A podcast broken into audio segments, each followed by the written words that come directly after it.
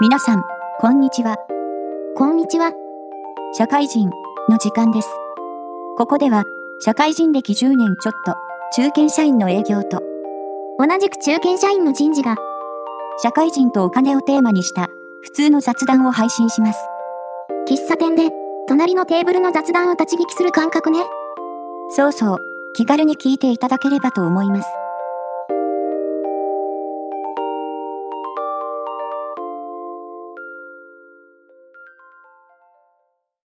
今回のテーマは、もらえればもらえるほど嬉しいけど、気をつける点もあるかもね。ボーナスについて、その1です。夏はボーナスの時期ですね。うんまあ、あなたはそうかもしれませんけど、私は違いますからね。それは別にいいんだね。会社によって、出す、出さないがあっても、ボーナスは、文字通りボーナスですから、別に出さなくてもいいよね。これは、うちの会社の話なんだけど、決算賞与があった年があったのね。決算賞よ。そう。決算が良かったから、社員に還元しますと、そういうやつ。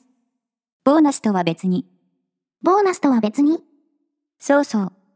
別の日付に、何月、決算だったっけなんか変な月だったよね。うちは7月決算。 7月に決算して、その結果業績が良かったから、何ヶ月か後に臨時でボーナス払ったとか、そういうことそうそう。その時思ったのは、決算を受けてボーナス出すんだったら、夏冬だけじゃなくて、業績良かったら毎月出せばいいじゃんって思ったのよ。なるほどね。外資系企業だと、そういう考え方で、商社の制度を作っているところもあります。へえ、まあ、主に営業さんが対象なんだけど、はいはい、要するにインセンティブだよね。なるほど。だから、外資っていうか、投資銀行とかボーナスがバカ高いんだね。そうそう。まさしくその通り。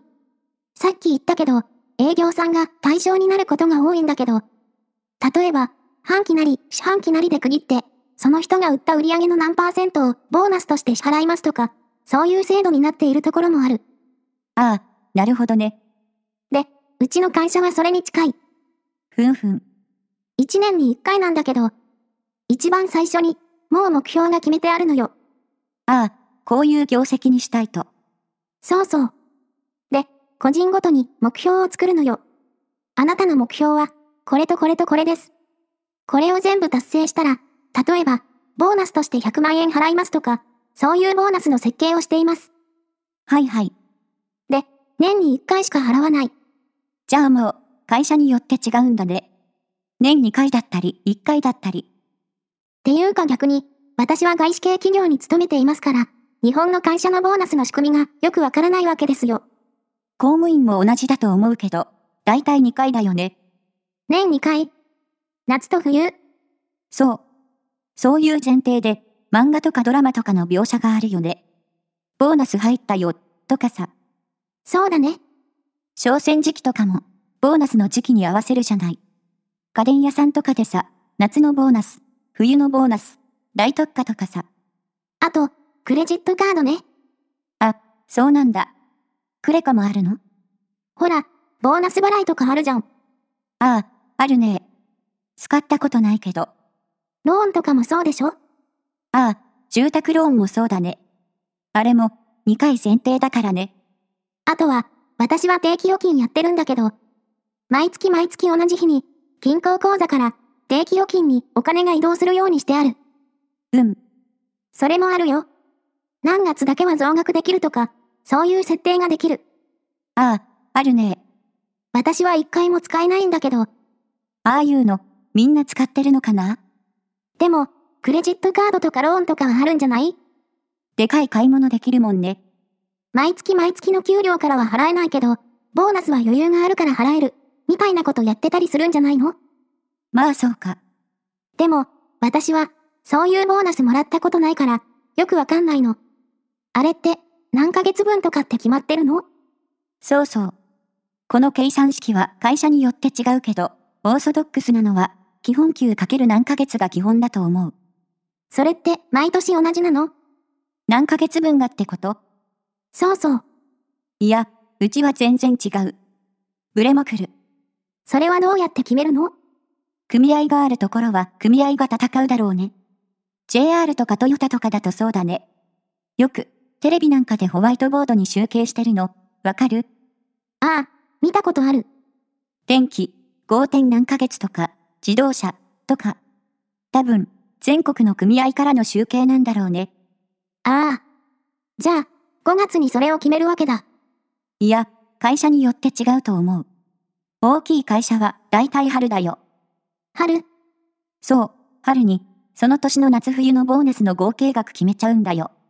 それ、会社困るんじゃないの私もそう思う。うちは分かれるのよ。夏は夏で提案、冬は冬で提案って風に、ああ、なるほど。大きい会社見てると、春に一括で決めちゃうんだよね。なんか会社経営者側の意見っぽいけど、会社の業績なんかわかんないじゃん。そうそう。よくやってるよねって思う。ねえ。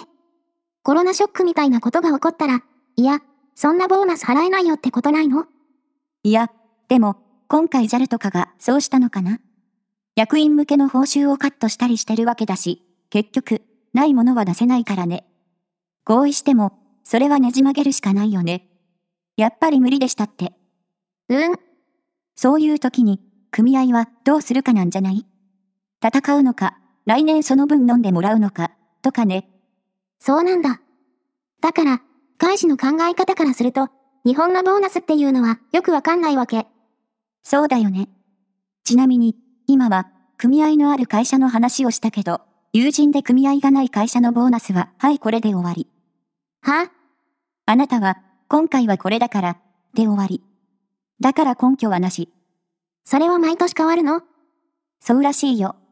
そこは6月と12月なんだけど、はいこれって明細渡されて、振り込んだからって、本当に、ボーナスは会社によって全然違うね。個人的には、どう考えても、戦えた方がいいと思うけど、それはもちろんそうでしょ。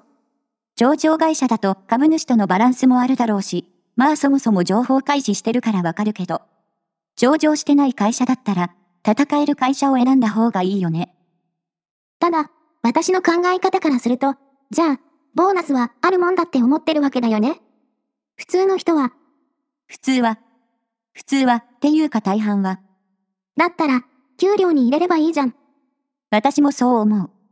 でしょ話、終わっちゃったよ。さっき言ったみたいに、業績と連動してるなら話はわかるのね。うん、決算終わって、今期、これだけお金余りましたと。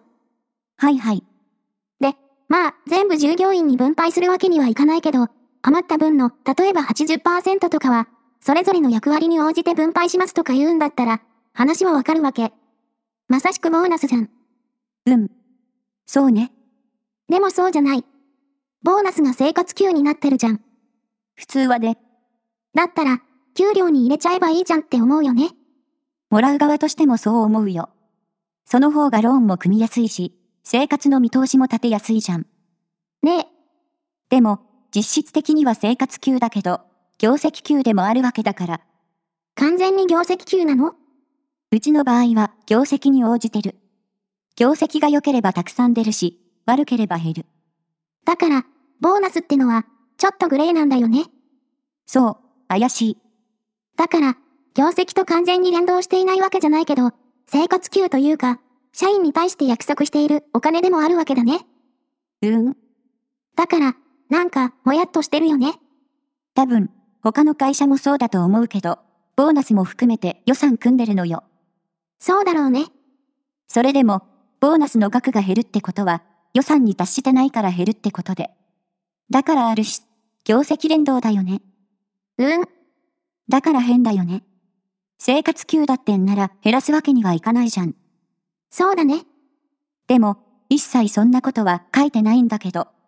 労働協約とか、労働協約ね。規定書にも採用条件にも一切書いてないから。これだけ払います。みたいなことは、そうだよね。他の会社も書いてないと思う。支給実績は書いてあっても、この額、保証しますとは書いてないもの。ああ、なるほど。ボーナスの支給実績っていうのは確かによく聞くね。前年度、何ヶ月分とかね。よくあるよね。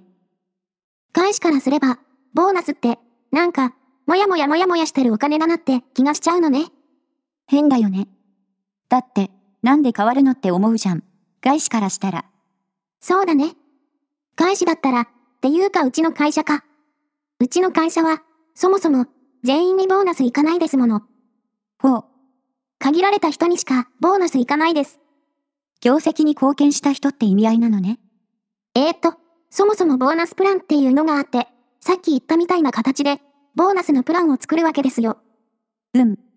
あなたの目標は、これとこれとこれで、これを全部達成したら、100万円払いますとか、そういう風に決める。で、たまに、目標を150%とか達成する人もいるから、じゃあ、そういう場合は、マックスこれまで払いましょうとか決めるんですよ。そうやって全部提示するんだね。偉いね。でも、そのボーナスプランに全員が入ってるわけじゃない。じゃあ、職種によっては入ってない人もいるわけだ。そうです。で、うちの場合は、そういうプランに入っているのは、まず営業さん。営業さんは数値目標を立てやすいからね。うんうん。で、もう一つのパターンは、マネージャーとか。要するに、なんていうか、経営に参画しがちなレベルの人たち。ああ、はいはい。そういう人たちは、営業職じゃなくても、ボーナスプランに入ってる。君たちの頑張りで会社は動く、と言われているような人たちなんだけど。なぜかは知らないけど、そこに私も入れられているんだけどね。そういうのにつながるような資料を作ったり、手配したりするからじゃないただ、私は、一番最初に話聞いた時に、私別にそこに入れてくれなくていいですって言ったんだけど、でも、入れてくれたんだ。ちなみにその逆パターンとかはないの逆パターンってあまりにまずい成績だった時に減らしますとか。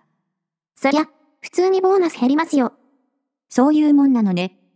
ものすごく単純な話をすると、例えば、目標が5つあって、それぞれ到達率みたいのを見る。5つの目標のうち4つはクリアできたけど、1つはクリアできなかった。だったら、じゃあ100万円じゃなくて80万円ねってだけの話。ああ。じゃあ、それは、お互いに納得しやすいね。そうね。だから、営業さんに適用しやすいってのもわかるでしょ営業さんは、綺麗に、数字に成績が出てくるから、うん。だから業績連動型だよね。